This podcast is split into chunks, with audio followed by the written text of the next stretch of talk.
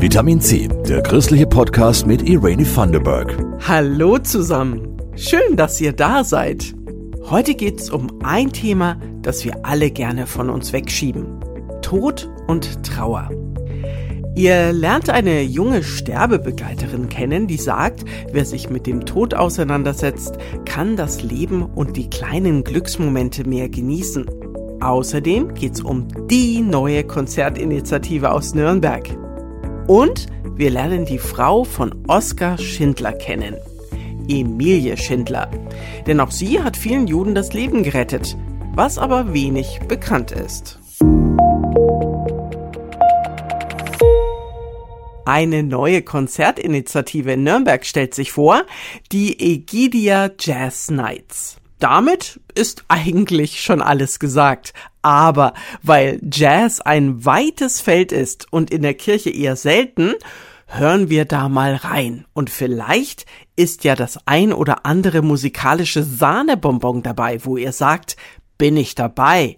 Timo Lechner und Christoph Leferts sind die Vorkoster. Marks on your skin, too late to turn back time for a while.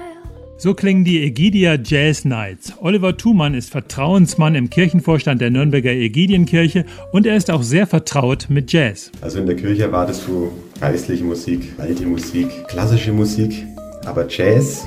Natürlich als Kulturkirche in Sankt Egidien haben wir natürlich auch den Auftrag, verschiedene Menschen anzusprechen. Mir geht es jedenfalls so, mir geht es direkt ins Herz. Jazz ist einfach ein Ausdruck von Seele, von Friede, von erstklassiger Unterhaltung.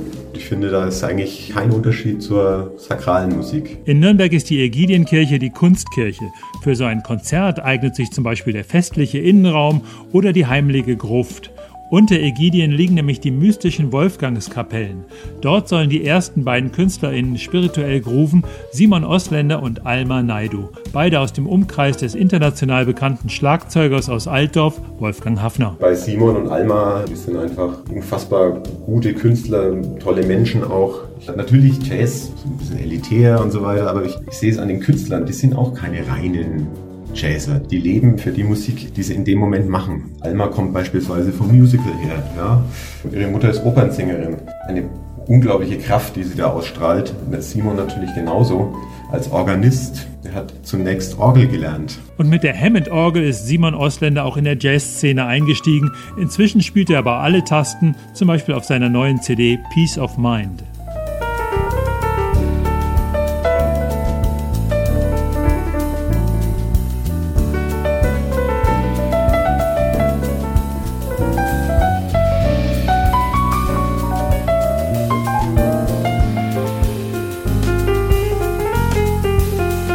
Alma Naidu ist bisher vor allem durch lupenreinen Gesang aufgefallen. Auf ihrer neuen C D Alma, das bedeutet auch Seele, da widmet sie einen Song dem Walberla. Da hatte sie ein Fotoshooting.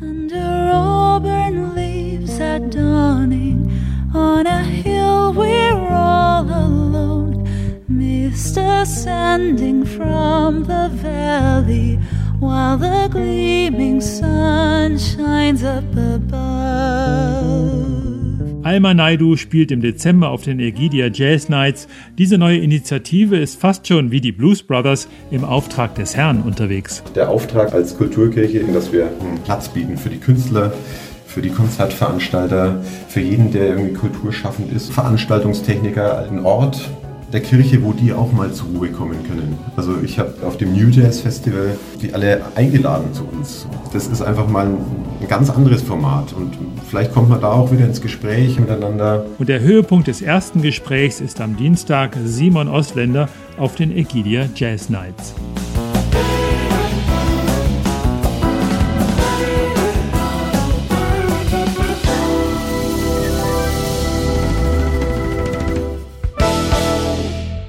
Wahnsinn. Also ich habe jetzt richtig Lust bekommen, in die Kulturkirche zu gehen.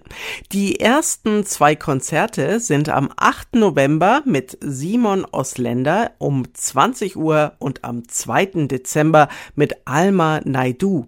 Der Eintritt kostet neunundzwanzig Euro, ermäßigt zwanzig Euro, jeweils in Nürnberg, Sankt Egidien, und mehr Infos findet ihr unter w w w punkt egidienkirche punkt de.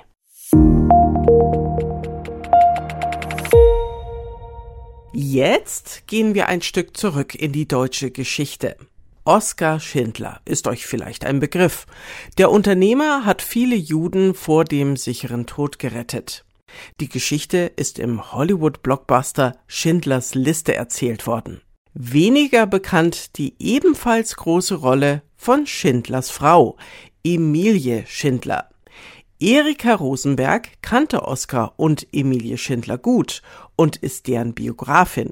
Zweimal im Jahr kommt sie aus Argentinien nach Europa auf Vortragsreise und spricht über den Mythos Emilie und Oskar Schindler. Also das, was sie geleistet hat, so selbstlos, so menschlich, zivilcouragiert, diese große Möglichkeit, mit ihr zu sprechen, das war für mich also ein Highlight. Erika Rosenberg erzählt die Geschichte von Emilie Schindler als ihre Biografin und Freundin. Die beiden Frauen lernten sich neunzehnhundertneunzig zu Recherchearbeiten in Buenos Aires kennen. In den nächsten elf Jahren entwickelte sich daraus eine tiefe Freundschaft, die schnell auch familiär wurde. Erika Rosenbergs jüdische Eltern sind neunzehnhundertsechsunddreißig vor dem Holocaust nach Argentinien geflohen. Die Zusammenarbeit und Freundschaft zu Emilie Schindler half Erika Rosenberg zum einen dabei, ihre eigenen Wurzeln zu entdecken und zum anderen das wahre Bild von Emilie Schindler zu zeigen, das der Öffentlichkeit weitestgehend verborgen blieb. Denn die Hauptrolle war Oskar Schindler zugeschrieben, auch im Hollywood-Blockbuster Schindlers Liste von Steven Spielberg. Emilie Schindler hat aber ebenso ihr Leben riskiert, um Juden vor dem sicheren Tod zu retten. Emilie Schindler, und das wissen die wenigen, im Januar neunzehnhundertfünfundvierzig hat eigenständig ein Transport mit hundertzwanzig Juden vor dem sicheren Tod gerettet, in Brünnlitz. Da kam ein Transport und der Kommandant des Transporters sagte, ja, hier habe ich also mal eventuell Arbeiter. Wollen Sie die also haben? Wenn nicht, dann muss ich die auf der Stelle erschießen. Und sie hat gesagt, ja, auf die habe ich hier die lange Zeit gewartet. Das war die letzte Station. Schindlers Fabrik. Es war wohl eine Art Fügung, dass Erika Rosenberg und Emilie Schindler sich kennenlernen konnten. Zum einen war da die Frau, die während des Nationalsozialismus Juden gerettet hatte, und zum anderen ist da die Tochter derer, die verfolgt und getötet wurden.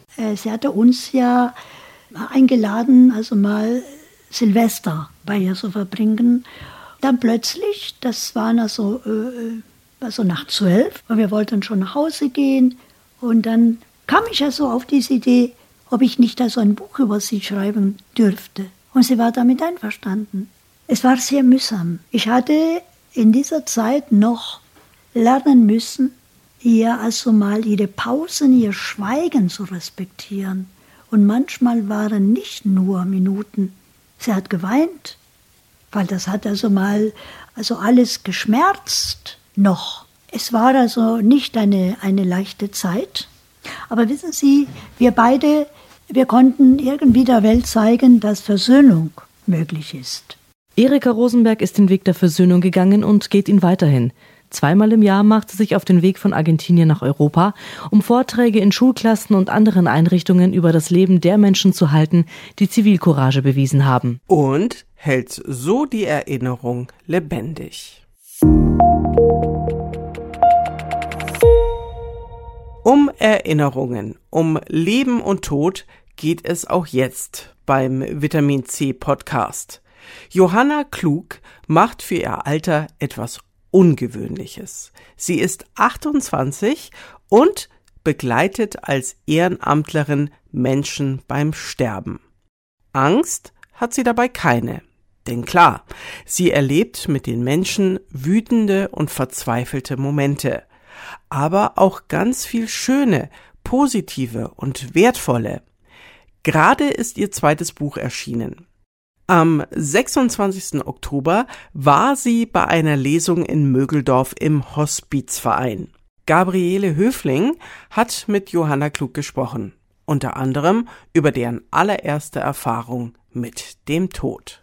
Und dieser Vorhang von dem Badezimmer war zugezogen, aber sehr ausgebeult. Und ich habe dann ganz vorsichtig diesen Vorhang zurückgezogen und da lag dieser Mann.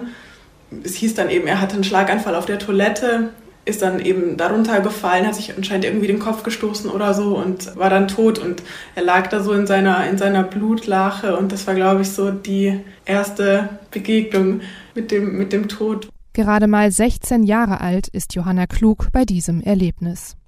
Neben der Schule arbeitet sie in einem Altenheim. Eines Morgens will sie einem Mann das Frühstück ins Zimmer bringen und findet ihn tot. Abgeschreckt hat diese Erfahrung Johanna aber nicht. Heute begleitet sie Menschen auf der Palliativstation auf ihrem letzten Weg. Und die freuen sich oft schon über scheinbare Kleinigkeiten. Wenn ich mit Schokoküssen irgendwie auf die Palli komme, dann ist das immer so voll, das ist was ganz Besonderes. Und das hat mir auch nochmal gezeigt, dass das, was auf der Palliativstation ist, ja auch sehr einzigartig ist und was ganz Besonderes. Und vor allem so diese Kleinigkeiten, über die wir oft so in unserem gestressten, gehetzten Alltag irgendwie drüber wegschauen und gar nicht das Besondere in dem Kleinen irgendwie mehr sehen. Im Sommer grillt Johanna mit den Patienten oder macht Eistee, im Winter backt sie Plätzchen.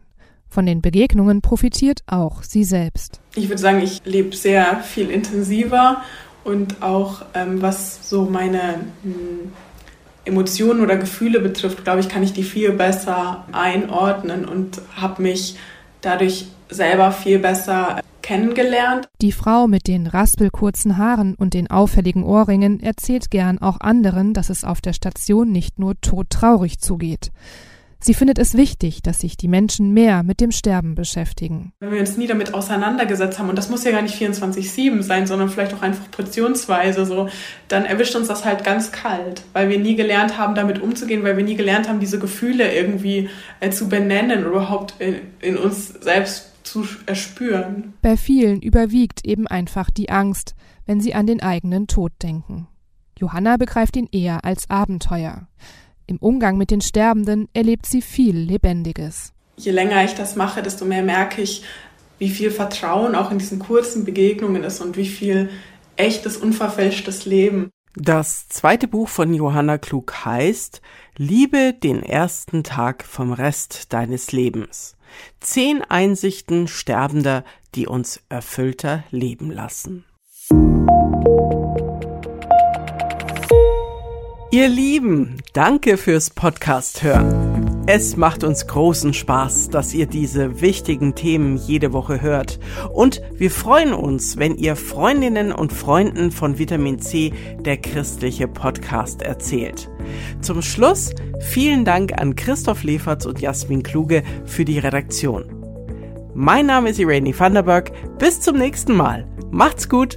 Das war Vitamin C, der christliche Podcast. Für Fragen oder Anmerkungen schreibt uns an pod dash vitamin c at e p v punkt d e. Vitamin C, jeden Sonntag neu.